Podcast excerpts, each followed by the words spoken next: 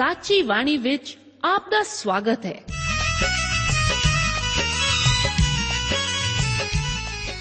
ਪ੍ਰਿय ਸ਼ਰੋਤਾ, ਇਹ ਸਾਚੀ ਬਾਣੀ ਕੀ ਹੈ?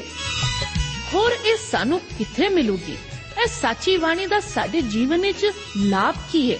ਇਹਦਾ ਸਾਡੇ ਜੀਵਨ ਵਿੱਚ ਮੋਲ ਕੀ ਹੈ? ਇਹ ਸਾਰੇ ਪ੍ਰਸ਼ਨਾਂ ਦਾ ਉੱਤਰ ਸਾਨੂੰ ਇੱਕੋ ਹੀ ਜਗ੍ਹਾ ਲੱਭ ਸਕਦਾ ਹੈ ਤੇ ਉਹ ਹੈ ਜੀਵਤ ਵਚਨ ਧਰਮ ਸ਼ਾਸਤਰ ਬਾਈਬਲ। ਉਹੀ ਜੀਵਤ ਵਚਨ ਦਾ ਅਸੀਂ ਇਸ ਕਾਰਜਕ੍ਰਮ ਵਿੱਚ ਅਧਿਐਨ ਕਰਾਂਗੇ। ਤੇ ਹੁਣ ਪਵਿੱਤਰ ਸ਼ਾਸਤਰ ਬਾਈਬਲ ਦਾ ਅਧਿਐਨ ਸ਼ੁਰੂ ਕਰਨ ਤੋਂ ਪਹਿਲਾਂ ਅਸੀਂ ਆਪਣੇ ਮਨਾਂ ਨੂੰ ਤਿਆਰ ਕਰੀਏ ਇਸ ਭਜਨ ਨਾਲ।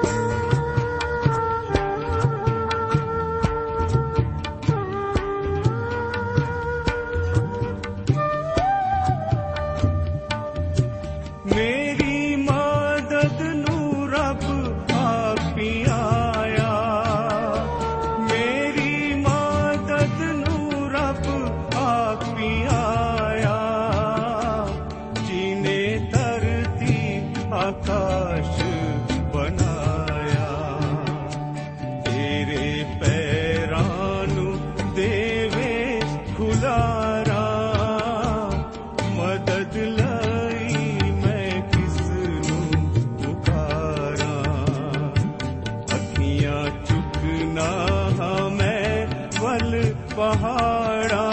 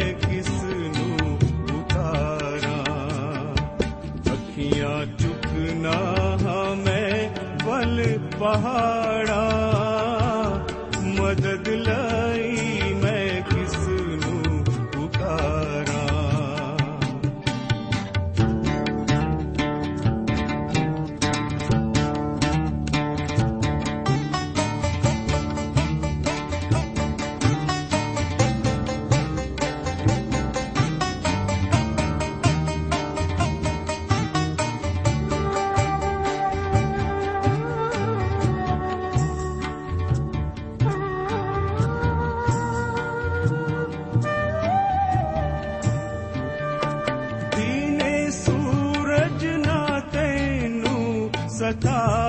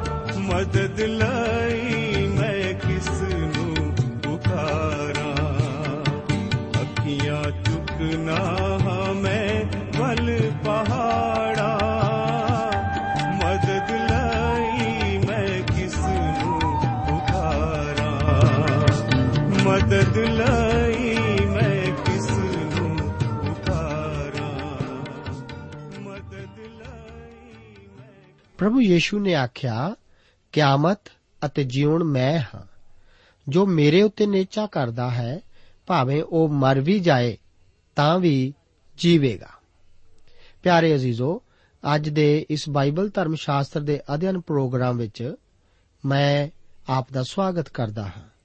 ਆਓ ਇਸ ਤੋਂ ਪਹਿਲਾਂ ਕਿ ਅਸੀਂ ਇਸ ਤੇ ਵਿਚਾਰ ਸ਼ੁਰੂ ਕਰੀਏ।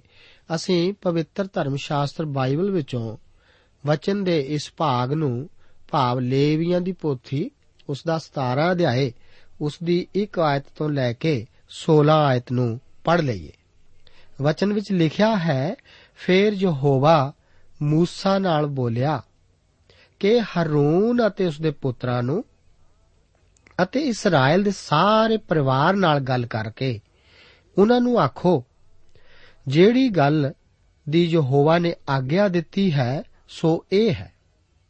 ਭਾਵੇਂ ਕੋਈ ਮਨੁੱਖ ਇਸਰਾਇਲ ਦੇ ਘਰਾਣੇ ਤੋਂ ਹੋਵੇ, ਜੋ ਬਲਦ ਜਾਂ ਲੇਲਾ ਜਾਂ ਵਕਰਾ ਡੇਰੇ ਵਿੱਚ ਕੱਟ ਸੁੱਟੇ ਜਾਂ ਡੇਰੇ ਤੋਂ ਬਾਹਰ ਕਟੇ ਅਤੇ ਉਸ ਨੂੰ ਮੰਡਲੀ ਦੇ ਡੇਰੇ ਦੇ ਬੂਹੇ ਦੇ ਕੋਲ, ਜੋ ਹੋਵਾ ਦੇ ਅੱਗੇ, ਜੋ ਹੋਵਾ ਦੇ ਡੇਰੇ ਦੇ ਅੱਗੇ ਬਲੀ ਚੜਾਉਣ ਨੂੰ ਉਸ ਨੂੰ ਲਿਆਵੇ ਉਸ ਦੇ ਜੁਮੇ ਖੂਨ ਗਿਣਿਆ ਜਾਏ। ਉਸ ਨੇ ਲਹੂ ਬਹਾਇਆ ਅਤੇ ਉਹ ਮਨੁੱਖ ਆਪਣੇ ਲੋਕਾਂ ਵਿੱਚੋਂ ਛੇਕਿਆ ਜਾਵੇ।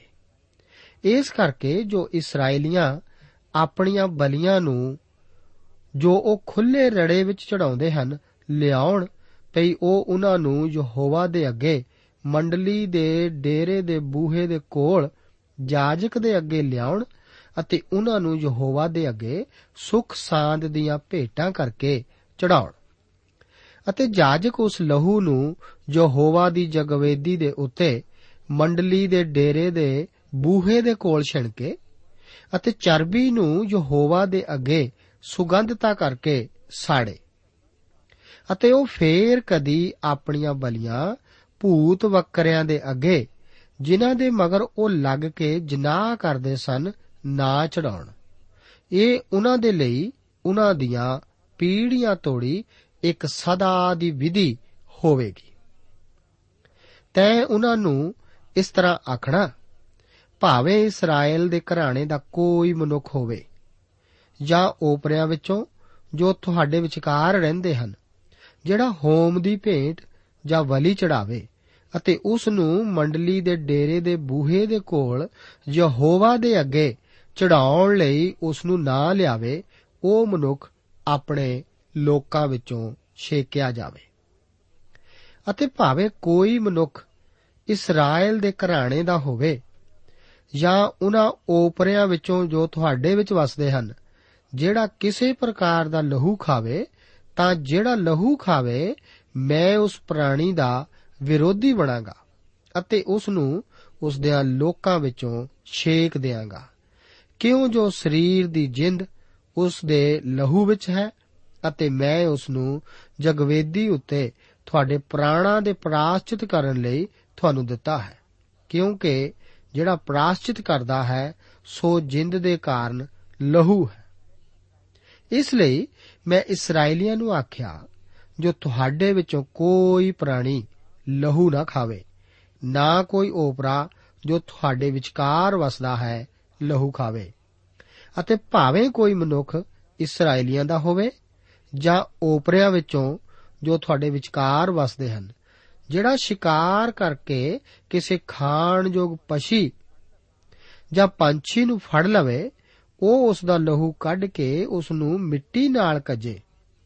ਕਿਉਂ ਜੋ ਉਹ ਸਾਰੇ ਮਾਸ ਦੀ ਜਿੰਦ ਹੈ। ਉਸ ਦਾ ਲਹੂ ਉਸ ਦੀ ਜਿੰਦ ਦੇ ਲਈ ਹੈ।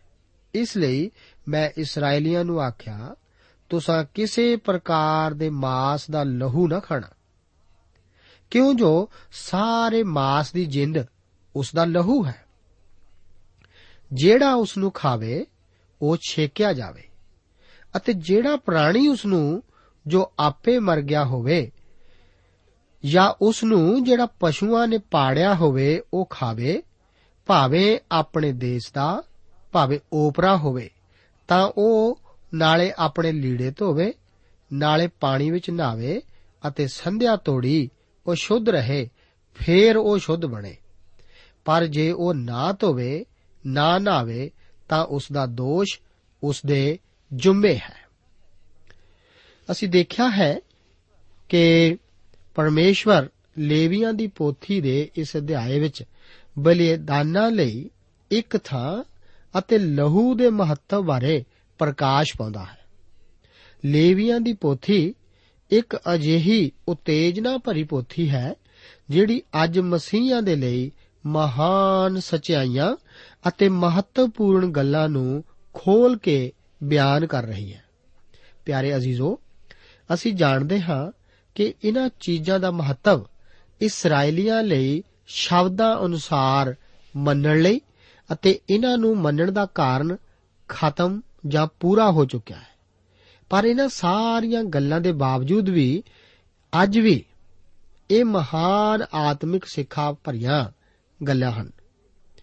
ਇਹ ਸਾਨੂੰ ਨਵੇਂ ਨਿਯਮ ਨੂੰ ਸਮਝਣ, ਉਸ ਤੇ ਵਿਚਾਰ ਕਰਨ ਅਤੇ ਕਈ ਸਵਾਲਾਂ ਦਾ ਜਵਾਬ ਦਿੰਦੀਆਂ ਹਨ। ਮੈਨੂੰ ਬੜੀ ਖੁਸ਼ੀ ਹੈ ਕਿ ਕਈ ਲੋਕ ਇਸ ਲੇਵੀਆਂ ਦੀ ਪੋਥੀ ਦੇ ਅਧਿਐਨ ਦੁਆਰਾ ਮਸੀਹ ਯੀਸ਼ੂ ਨੂੰ ਜਾਣ ਰਹੇ ਹਨ ਅਤੇ ਆਪਣੇ ਮੁਕਤੀ ਦਾਤੇ ਦੇ ਰੂਪ ਵਿੱਚ ਉਸ ਦੀ ਸ਼ਰਨ ਵਿੱਚ ਆ ਰਹੇ ਹਨ। ਕਈ ਲੋਕ ਇਸ 17ਵੇਂ ਅਧਿਆਏ ਨੂੰ ਪਿਛਲੇ ਅਧਿਆਇਆਂ ਦਾ ਬਾਕੀ ਹਿੱਸਾ ਹੀ ਮੰਨਦੇ ਹਨ। ਹਾਂ, ਇੱਥੇ ਥੋੜਾ ਜਿਹਾ ਅਜਿਹਾ ਹੀ ਹੈ, ਲੇਕਿਨ ਵਿਸ਼ਾ ਬਿਲਕੁਲ ਅਲੱਗ ਹੈ। ਪਰ ਹੁਣ ਖਾਸ ਕਰਕੇ ਬਲੀ ਲਈ ਇੱਕ ਥਾਂ ਅਤੇ ਲਹੂ ਦੇ ਮਹੱਤਵ ਉੱਤੇ ਧਿਆਨ ਦਿੱਤਾ ਗਿਆ ਹੈ। ਇਹ ਸਚਾਈ ਇਸ ਅਧਿਆਏ ਵਿੱਚ ਇਸرائیਲੀਆਂ ਦੇ ਉਜਾੜ ਦੇ ਸਫ਼ਰ ਅਤੇ ਉਹਨਾਂ ਦੇ ਸਾਖੀ ਦੇ ਤੰਬੂ ਨਾਲ ਸਿੱਧੇ ਤੌਰ ਤੇ ਸੰਬੰਧਿਤ ਹੈ। ਇਹ ਰੀਤੀਆਂ ਦੇ ਉਪਦੇਸ਼ਾਂ ਨਾਲ ਸੰਬੰਧਿਤ ਹੈ। ਖਾਣ ਵਾਲੇ ਸ਼ੁੱਧ ਪਸ਼ੂ ਸਾਖੀ ਦੇ ਤੰਬੂ ਦੇ ਸਾਹਮਣੇ ਹੀ ਕੱਟੇ ਜਾਣ। ਇਹ ਵਿਧੀ ਇੱਕ ਪਰਮੇਸ਼ਰ ਵੱਲੋਂ ਦਿੱਤੀ ਗਈ ਵਿਧੀ ਹੈ। 8 ਅਤੇ 9 ਆਇਤਾਂ ਵਿੱਚ ਪਰਮੇਸ਼ਵਰ ਦੇ ਅੱਗੇ ਭੇਟ ਕਰਨ ਦਾ ਜ਼ਿਕਰ ਇਸ ਤਰ੍ਹਾਂ ਹੈ।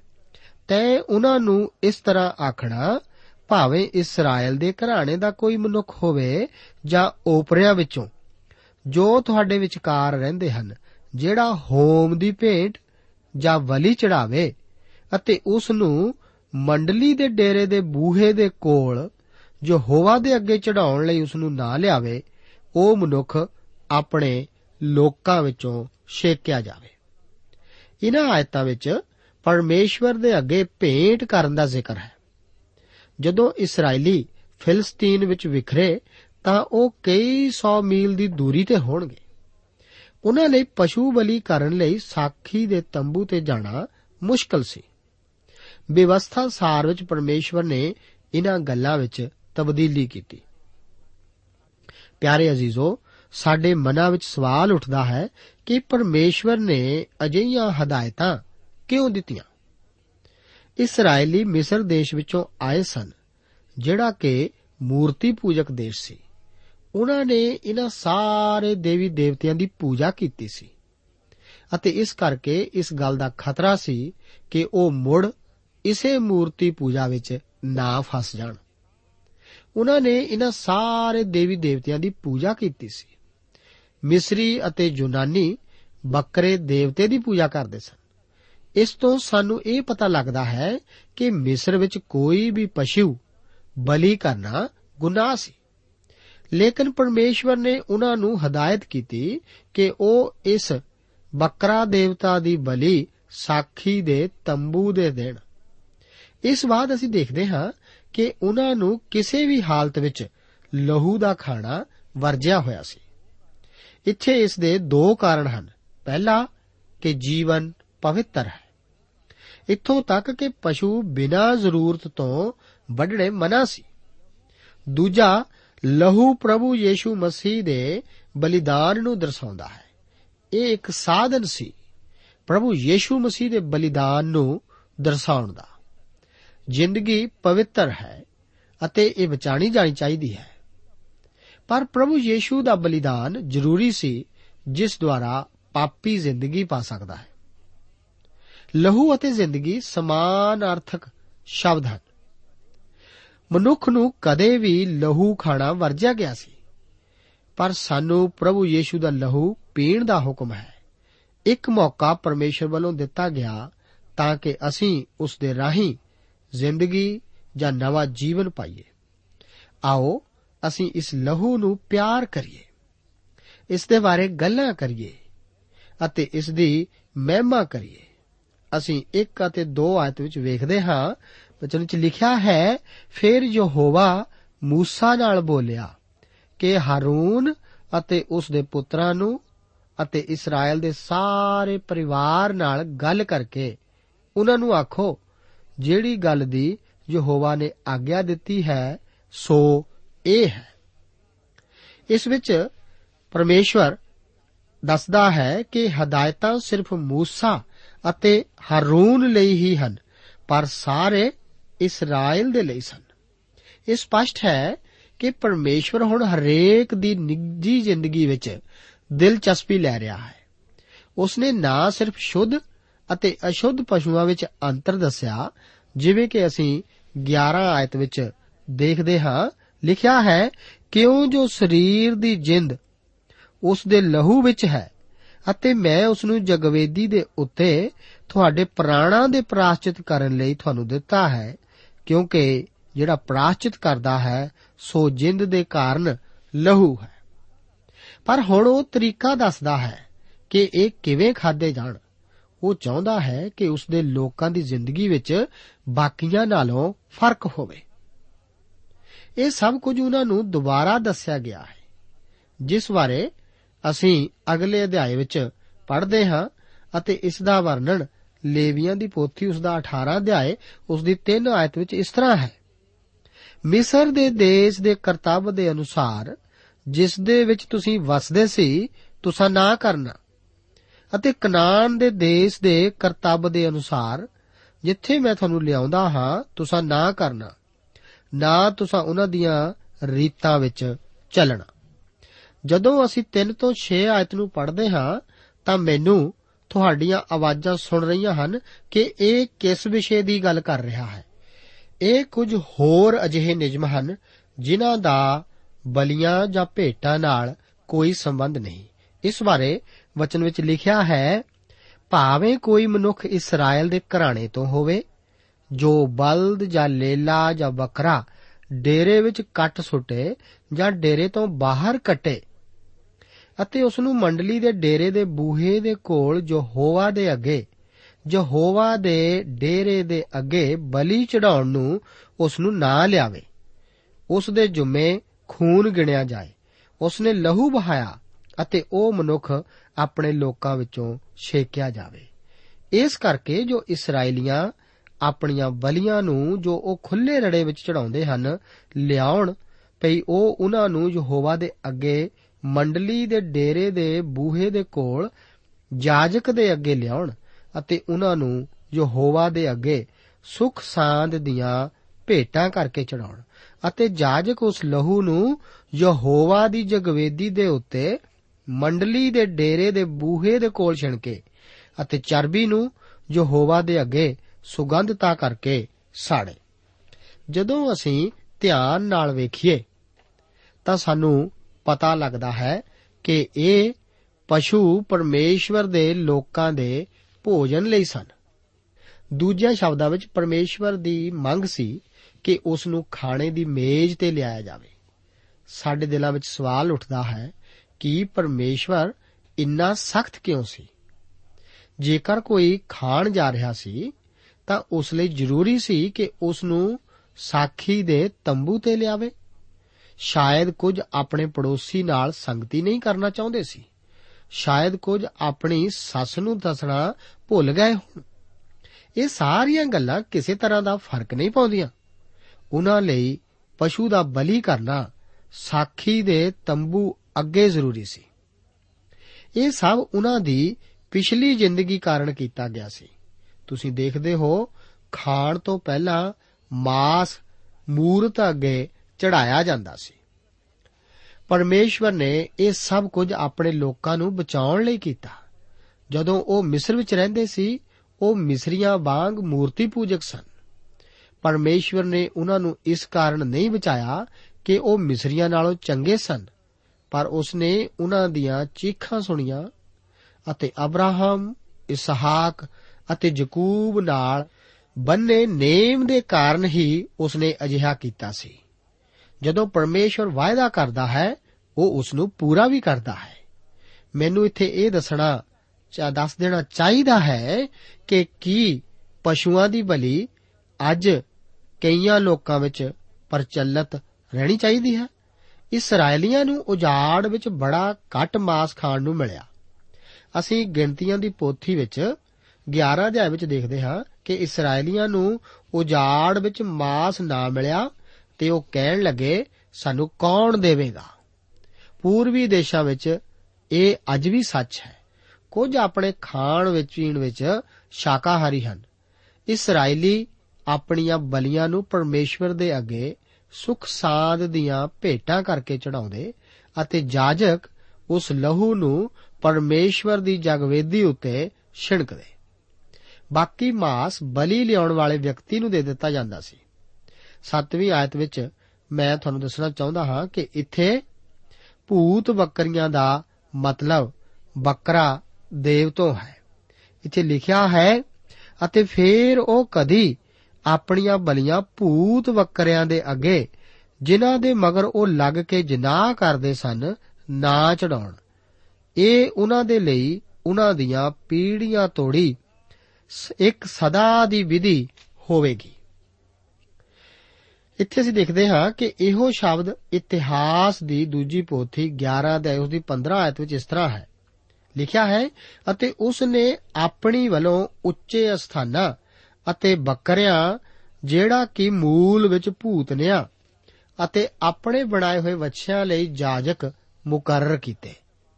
ਇਸ ਤਰ੍ਹਾਂ ਨਬਾਦ ਦੇ ਪੁੱਤਰ ਯਾਰਾਬਵਾਮ ਨੇ ਇਸرائیਲੀਆਂ ਤੋਂ ਪਾਪ ਕਰਾਇਆ। ਇਹ ਸਭ ਕੁਦਰਤ ਦੀ ਪੂਜਾ ਨੂੰ ਦਰਸਾਉਂਦੀਆਂ ਹਨ। ਪਰ ਪਰਮੇਸ਼ਰ ਕਹਿੰਦਾ ਹੈ, ਤੁਸੀਂ ਇਹ ਨਾ ਕਰੋ। ਇਹ ਸਾਰੀਆਂ ਬਲੀਆਂ ਸਾਖੀ ਦੇ ਤੰਬੂ ਤੇ ਲਿਆਓ। ਇਹ ਸਭ ਕੁਝ ਵੇਖਣਾ ਸਾਡੇ ਲਈ ਬਹੁਤ ਹੀ ਜ਼ਰੂਰੀ ਹੈ, ਕਿਉਂਕਿ ਸਾਡਾ ਪਰਮੇਸ਼ਵਰ ਨਹੀਂ ਚਾਹੁੰਦਾ ਕਿ ਅਸੀਂ ਉਸ ਨੂੰ ਛੱਡ ਕੇ ਕੁਦਰਤੀ ਚੀਜ਼ਾਂ ਦੀ ਜਾਂ ਸ੍ਰਿਸ਼ਟੀ ਦੀਆਂ ਚੀਜ਼ਾਂ ਦੀ ਪੂਰਾ ਕਰੀਏ। ਪਰਮੇਸ਼ਰ ਸਾਨੂੰ ਪਿਆਰ ਕਰਦਾ ਹੈ। ਅਤੇ ਨਹੀਂ ਚਾਹੁੰਦਾ ਕਿ ਅਸੀਂ ਜਿਉਂਦੇ ਪਰਮੇਸ਼ਵਰ ਨੂੰ ਛੱਡ ਕੇ ਮੂਰਤੀਆਂ ਦੀ ਪੂਜਾ ਕਰੀਏ।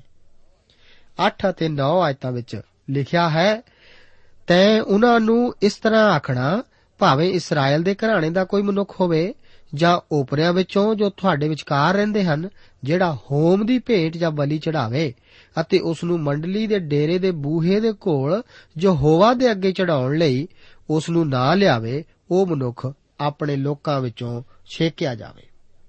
ਹਾਂ, ਕੀ ਪਰਮੇਸ਼ਰ ਇਸ ਗੱਲ ਵਿੱਚ ਬਹੁਤ ਸਾਵਧਾਨ ਸੀ ਕਿ ਕਿਵੇਂ ਪਸ਼ੂ ਬਲੀ ਲੈ ਲਿਆਂਦਾ ਜਾਵੇ ਅਤੇ ਕਿਵੇਂ ਖਾਣ ਲਈ? ਉਸਨੇ ਇਹ ਨਹੀਂ ਕਰਨ ਦਿੱਤਾ ਕਿ ਪਸ਼ੂ ਪਹਿਲਾਂ ਬਲੀ ਕੀਤਾ ਜਾਵੇ ਅਤੇ ਫਿਰ ਉਹ ਉਸ ਨੂੰ ਲੈ ਜਾਣ ਅਤੇ ਖਾ ਲੈਣ। ਇਹਨਾਂ ਦੋ ਆਇਤਾਂ ਵਿੱਚ ਪਰਮੇਸ਼ਵਰ ਹੋਮ ਬਲੀ ਦੇ ਕਿਸੇ ਦੀ ਗੱਲ ਕਰ ਰਿਹਾ ਹੈ। ਜਦੋਂ ਕੋਈ ਪਸ਼ੂ ਭੇਟ ਲਈ ਲਿਆਇਆ ਜਾਂਦਾ, ਤਾਂ ਉਹ ਉਹਨਾਂ ਨੂੰ ਵਿਵਸਥਾ ਅਨੁਸਾਰ ਹੋਮ ਬਲੀ ਦੇਣੀ ਪੈਂਦੀ ਸੀ। ਉੱਥੇ ਸਿਰਫ ਇੱਕੋ ਅਜਿਹਾ ਸਥਾਨ ਸੀ, ਜਿੱਥੇ ਬਲੀ ਜਾਂ ਭੇਟ ਚੜਾਈ ਜਾਂਦੀ ਸੀ। ਪਰਮੇਸ਼ਵਰ ਨੇ ਇਹ ਸਭ ਕੁਝ ਬਾਰ-ਬਾਰ ਦੁਹਰਾਇਆ, ਤਾਂ ਕਿ ਇਸرائیਲੀ ਮੂਰਤੀ ਪੂਜਾ ਤੋਂ ਬਚੇ ਰਹਿਣ। ਇਹ ਸਭ ਕੁਝ ਓਪਰਿਆਂ ਲਈ ਜਿਹੜੇ ਇਸਰਾਇਲ ਵਿੱਚ ਰਹਿੰਦੇ ਸਨ, ਉਹਨਾਂ ਲਈ ਵੀ ਲਾਗੂ ਸੀ। ਇਸ ਵਿੱਚ ਵੀ ਖਤਰਾ ਸੀ ਕਿ ਜਿਹੜੇ ਓਪਰੇ ਇਸਰਾਇਲ ਵਿੱਚ ਰਹਿੰਦੇ ਸਨ ਉਹ ਹੀ ਮੂਰਤੀ ਪੂਜਾ ਨਾ ਫੈਲਾ ਦੇਣ। ਸਾਨੂੰ ਪਹਿਲਾ ਕੋਰਿੰਥੀਆਂ ਉਸ ਦੀ 10 ਅਧਿਆਇ ਉਸ ਦੀ 14 ਆਇਤ ਵਿੱਚ ਹਦਾਇਤ ਹੈ, ਇਸ ਕਰਕੇ ਮੇਰੇ ਪਿਆਰਿਓ, ਤੁਸੀਂ ਮੂਰਤੀ ਪੂਜਾ ਤੋਂ ਭੱਜੋ। ਇਹ ਸਿਧਾਂਤ ਅੱਜ ਕਲੀਸਿਆ ਵਿੱਚ ਵੀ ਲਾਗੂ ਹੈ। ਜਦੋਂ ਗੈਰ ਵਿਸ਼ਵਾਸੀ ਵਿਸ਼ਵਾਸੀ ਨਾਲ ਸੰਗਤੀ ਕਰਦਾ ਹੈ, ਤਾਂ ਵਿਸ਼ਵਾਸੀ ਦੇ ਵਿਸ਼ਵਾਸ ਨੂੰ ਠੋਕਰ ਲੱਗਣ ਜਾਂ ਉਸ ਦੇ ਪਿੱਛੇ ਹਟਣ ਦਾ ਪੂਰਾ ਪੂਰਾ ਖਤਰਾ ਹੁੰਦਾ ਹੈ। ਪਰਮੇਸ਼ਵਰ ਨੇ ਇਸ ਬਾਰੇ ਵਿੱਚ ਸਾਨੂੰ ਆਪਣੇ ਵਚਨ ਦੁਆਰਾ ਹਦਾਇਤ ਕੀਤੀ ਹੈ। 10ਵੀਂ ਅਤੇ 11ਵੀਂ ਆਇਤ ਵਿੱਚੋਂ ਮੈਂ ਵੀ 11ਵੀਂ ਆਇਤ ਨੂੰ ਇਸ ਪੋਥੀ ਦੀ ਮੁੱਖ ਆਇਤ ਮੰਨਦਾ ਹਾਂ। ਜੀਵਨ ਲਹੂ ਵਿੱਚ ਹੈ। ਇਹ ਆਇਤ 14ਵੀਂ ਆਇਤ ਨਾਲ ਸੰਬੰਧਿਤ ਹੈ। ਇਹ ਸਾਰੀਆਂ ਭੇਟਾਂ ਦਾ ਮੁੱਖ ਕਾਰਨ ਹੈ ਜਾਂ ਮੂਲ ਹੈ। 12 ਤੋਂ 14 ਆਇਤਾਂ ਪੜਨ ਤੇ ਮੈਨੂੰ ਪ੍ਰਭੂ ਯੀਸ਼ੂ ਮਸੀਹ ਦੇ ਬੜੇ ਦਿਲਚਸਪ ਵਚਨ ਯਾਦ ਆਉਂਦੇ ਹਨ। ਉਸਨੇ ਕਿਹਾ, ਜੋ ਕੋਈ ਮੇਰਾ ਮਾंस ਖਾਂਦਾ ਅਤੇ ਮੇਰਾ ਲਹੂ ਪੀਂਦਾ ਹੈ, ਸੁਦੀਪਕ ਜੀਵਨ ਉਸੇ ਦਾ ਹੈ ਅਤੇ ਮੈਂ ਅੰਤ ਦੇ ਦਿਨ ਉਸ ਨੂੰ ਜਿਉਂਦਾ ਉਠਾਵਾਂਗਾ। ਕਿਉਂਕਿ ਮੇਰਾ ਮਾਸ ਸੱਚਮੁੱਚ ਖਾਣ ਦੀ ਅਤੇ ਮੇਰਾ ਲਹੂ ਸੱਚਮੁੱਚ ਪੀਣ ਦੀ ਵਸਤੂ ਹੈ। ਜੋ ਮੇਰਾ ਮਾਸ ਖਾਂਦਾ ਅਤੇ ਮੇਰਾ ਲਹੂ ਪੀਂਦਾ ਹੈ, ਸੋ ਮੇਰੇ ਵਿੱਚ ਰਹਿੰਦਾ ਹੈ ਔਰ ਮੈਂ ਉਸ ਦੇ ਵਿੱਚ। ਕਿਉਂਕਿ ਮਾਸ ਦਾ ਜੀਵਨ ਲਹੂ ਵਿੱਚ ਹੈ। ਪ੍ਰਭੂ ਯੀਸ਼ੂ ਜੀ ਕਹਿ ਰਹੇ ਹਨ, ਅਸੀਂ ਜੀਵਨ ਵਿਸ਼ਵਾਸ ਨਾਲ ਆਪਣੇ ਪਾਪਾਂ ਲਈ। ਉਸ ਦੇ ਬਹਾਏ ਹੋਏ ਲਹੂ ਨੂੰ ਮੰਨ ਕੇ ਜਿੰਦਾ ਪ੍ਰਭੂ ਯੀਸ਼ੂ ਮਸੀਹ ਦੇ ਲਹੂ ਦੁਆਰਾ ਧੋਤੇ ਜਾਂਦੇ ਹਨ। ਪ੍ਰਭੂ ਯੀਸ਼ੂ ਮਸੀਹ ਜੀ ਨੇ ਆਪਣਾ ਲਹੂ ਬਹਾਇਆ ਅਤੇ ਆਪਣਾ ਜੀਵਨ ਦਿੱਤਾ। ਜੀਵਨ ਉਸ ਦੇ ਲਹੂ ਵਿੱਚ ਹੈ। ਇਹ ਇੱਕ ਮਹਾਨ ਆਤਮਿਕ ਸੱਚਾਈ ਹੈ। ਇਹ ਸਾਨੂੰ ਦੱਸਦਾ ਹੈ ਕਿ ਕਿਉਂ ਕੈਨ ਦਾ ਬਲੀਦਾਨ ਹਾਬਲ ਦੇ ਬਲੀਦਾਨ ਨਾਲੋਂ ਘਟਿਆ ਸੀ। ਲਹੂ ਰਾਹੀਂ ਆਤਮਾ ਦਾ ਪ੍ਰਾਸ਼ਚਿਤ ਹੁੰਦਾ ਹੈ। ਪ੍ਰਭੂ ਯੀਸ਼ੂ ਜੀ ਦਾ ਲਹੂ ਹੀ ਸਾਰੇ ਪਾਪਾਂ ਨੂੰ ਧੋ ਸਕਦਾ ਹੈ। ਲਹੂ ਦੇ ਵਿੱਚ ਕੋਈ ਵੀ ਸ਼ਰਮ ਦੀ ਗੱਲ ਨਹੀਂ। ਸ਼ਰਮ ਦੀ ਗੱਲ ਸਾਡੇ ਪਾਪਾਂ ਵਿੱਚ ਹੈ। ਇਸ ਲਈ ਪਿਆਰੇ ਅਜ਼ੀਜ਼ੋ, ਅੱਜ ਦਾ ਬਾਈਬਲ ਅਧਿਐਨ ਸਾਨੂੰ ਸਿਖਾਉਂਦਾ ਹੈ ਕਿ ਪ੍ਰਭੂ ਯੀਸ਼ੂ ਜੀ ਹੀ ਆਪਣਾ ਮੁਕਤੀ ਦਾਤਾ ਮੰਨਣ ਵਿੱਚ ਸਾਨੂੰ ਸ਼ਰਮ ਨਹੀਂ ਕਰਨੀ ਚਾਹੀਦੀ। ਅਗਲੇ ਅਧਿਆਏ ਵਿੱਚ ਅਸੀਂ 18 ਅਧਿਆਏ ਦਾ ਅਧਿਐਨ ਜਾਰੀ ਰੱਖਾਂਗੇ। ਪ੍ਰਭੂ ਆਪ ਨੂੰ ਅੱਜ ਦੇ ਇਹਨਾਂ ਵਚਨਾਂ ਨਾਲ ਬਰਕਤ ਦੇਵੇ।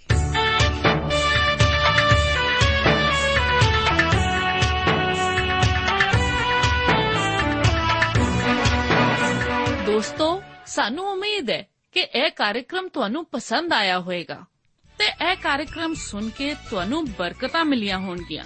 ਜੇ ਤੁਸੀਂ ਇਹ ਕਾਰਜਕ੍ਰਮ ਦੇ ਬਾਰੇ ਕੁਝ ਪੁੱਛਣਾ ਚਾਹੁੰਦੇ ਹੋ, ਤੇ ਸਾਨੂੰ एस पते ते लिखो। प्रोग्राम सच्ची वाणी, पोस्ट बॉक्स नंबर एक सत एक पाँच सेक्टर छत्ती, चंडीगढ़ एक छे ज़ीरो ज़ीरो, तीन छे। पता एक बार फिर सुन लो। प्रोग्राम सच्ची वाणी, post box number one seven one five sector thirty six, Chandigarh one six zero zero 36 ਸਾਡਾ ਈਮੇਲ ਪਤਾ ਹੈ punjabi.ttb@twr.in ਪਤਾ ਇੱਕ ਵਾਰ ਫੇਰ ਸੁਣ ਲਓ। punjabi.ttb@twr.in ਹੁਣ ਸਾਡੇ ਪ੍ਰੋਗਰਾਮ ਦਾ ਸਮੇਂ ਸਮਾਪਤ ਹੁੰਦਾ ਹੈ। ਉਮੀਦ ਹੈ ਅਗਲੇ ਪ੍ਰੋਗਰਾਮ ਵਿੱਚ ਤੁਹਾਡੇ ਨਾਲ ਫੇਰ ਪੇਂਟ ਹੋਏਗੀ। ਰੱਬ ਤੁਹਾਨੂੰ ਬਰਕਤ ਦੇਵੇ